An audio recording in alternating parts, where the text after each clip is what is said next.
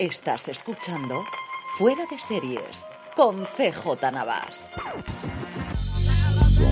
Bienvenidos a streaming, el programa diario de Fuera de Series en el que un servidor, CJ Navas, te trae las principales noticias, trailers, estrenos y muchas cosas más del mundo de las series de televisión. Edición del martes 11 de abril, vamos con todo el contenido de hoy, pero antes permíteme recordarte que del 14 al 23 de este mes, en Altea, Alicante, tendrá lugar la tercera edición del Festival Internacional Series Nostrum. A lo largo de 10 días tendremos charlas, proyecciones, mesas redondas y encuentros con los ganadores de los premios de esta edición. El actor Manuel Galiana, La novia gitana, Machos Alfa y Cuéntame cómo pasó. Toda la información y reserva de entradas en seriesnostrum.com. Arrancamos las noticias como es tradicional con nuevos proyectos. Stranger Things será serie animada. Así lo ha anunciado Netflix, y aunque no se conoce todavía nada acerca de la historia o del tipo de animación que vayan a utilizar, los creadores de la serie, los hermanos Duffer, han anunciado que quieren que se parezca a los dibujos que ellos veían los sábados por la mañana, que era cuando en Estados Unidos se emitían series como Masters del Universo, Las Tortugas Ninja o G.I. Joe. Pues me parece una idea sencillamente brillante, creo que se puede adaptar perfectamente bien para el mundo animado, y Netflix, que sigue queriendo crear un universo alrededor de Stranger Things, lo cual por otro lado también me parece totalmente lógico. Prime Video, por su parte, ha anunciado una serie tremendamente curiosa llamada Serrines, madera de actor, con Antonio Resines.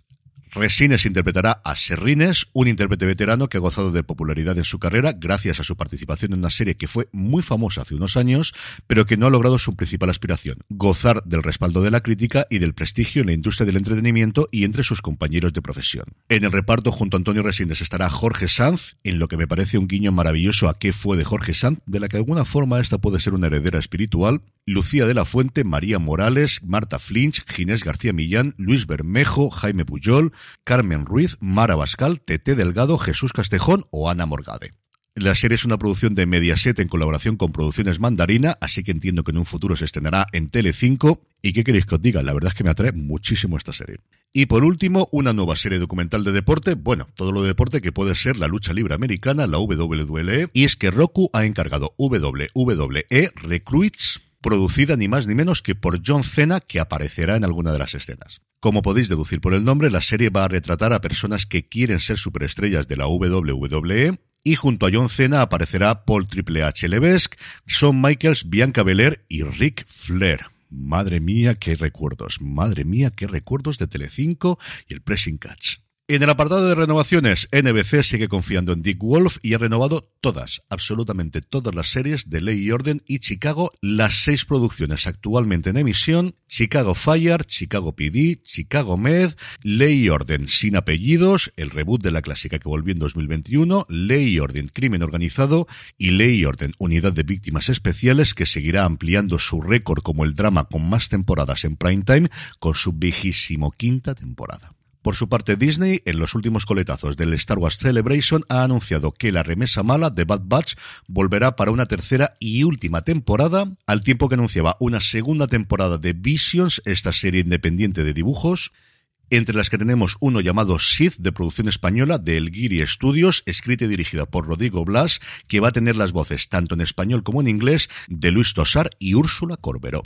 En cuanto a fechas de estreno, Antena 3 ha anunciado que el próximo día 13 estrenará en primetime Heridas, basada en la serie japonesa Mother y su posterior remake turco. Tiene 13 episodios de 50 minutos que ya está disponible en A3 Player Premium. La serie, creada por A3 Media con Buendía Studios, está protagonizada por Adriana Ugarte, Cosette Salguero y María León, junto a Javier Collado, Elizabeth Gelabert, Sonia Almarcha, Pau Durá, Joan Forneas e Iván Marcos.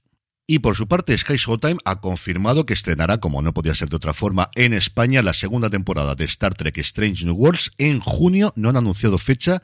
En Estados Unidos se estrena en Paramount Plus el 15 de junio, que es un jueves, como suele ser habitual en la franquicia de Star Trek y en Paramount Plus. A partir de ahí veremos cuándo se estrena en España, si es al día siguiente, como por ejemplo está ocurriendo con Picard y Prime Video, o si será los lunes, que es el día que parece que Sky Showtime de alguna forma está cogiendo para estrenar sus series. Por cierto, que ya tenemos póster oficial de la segunda temporada, que tiene una pinta espectacular, y también pósters de los protagonistas, que ni confirmo ni desmiento que haya encargado de imprimirlos y enmarcarlos para ponérmelos en el despacho. Y terminamos con una cosita de industria, dejamos por un día tranquilos a Warner Media Discovery, y hablamos de Disney, que tiene movimiento en las altas esferas. El actual presidente de Hulu, Joe Early, va a ampliar sus responsabilidades al ser elevado a presidente de Direct to Consumer, es decir, la persona encargada de todos los servicios de streaming de la compañía, incluido Disney+.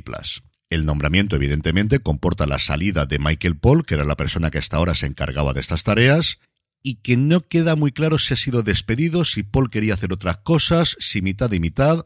Lo sabremos en cuestión de unos días. Seguro que Matthew Belloni o alguno de los otros insiders dentro de Hollywood tienen la información de qué ha ocurrido exactamente para este cambio.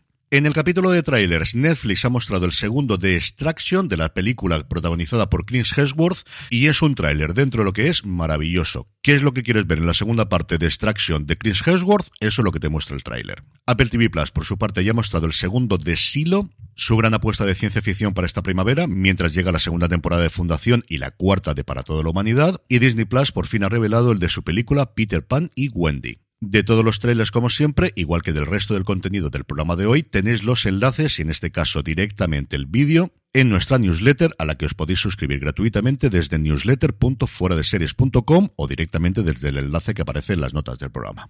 En el apartado de estrenos, hoy día 11, Cosmo nos trae la tercera y última temporada de Sanditon, la serie basada en la novela de Jane Austen.